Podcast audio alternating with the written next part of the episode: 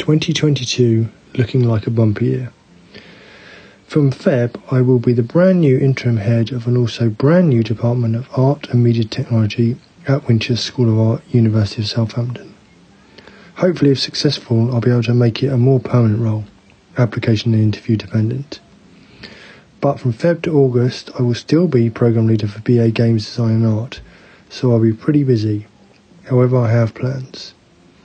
At the end of Jan, I should have internally submitted my PhD text and come the end of March be waiting on my Viva dates, hopefully end of Easter, early summer. So come September, I will finally officially be Dr. Procter. So, if things go to plan, I could be a doctor running a new department with some exciting approaches to technology and humans from October.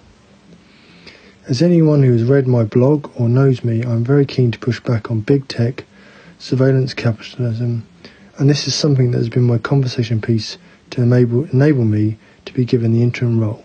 So embedding ethical and humane technology thinking and criticality in the new department will be fundamental. The department already has amazing staff and students and a brilliant set of programs of study.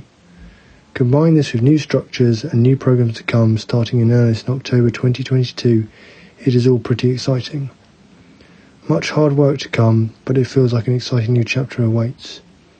Of course, I'll keep people up to date on my blog if it all fails if it all falls apart or not.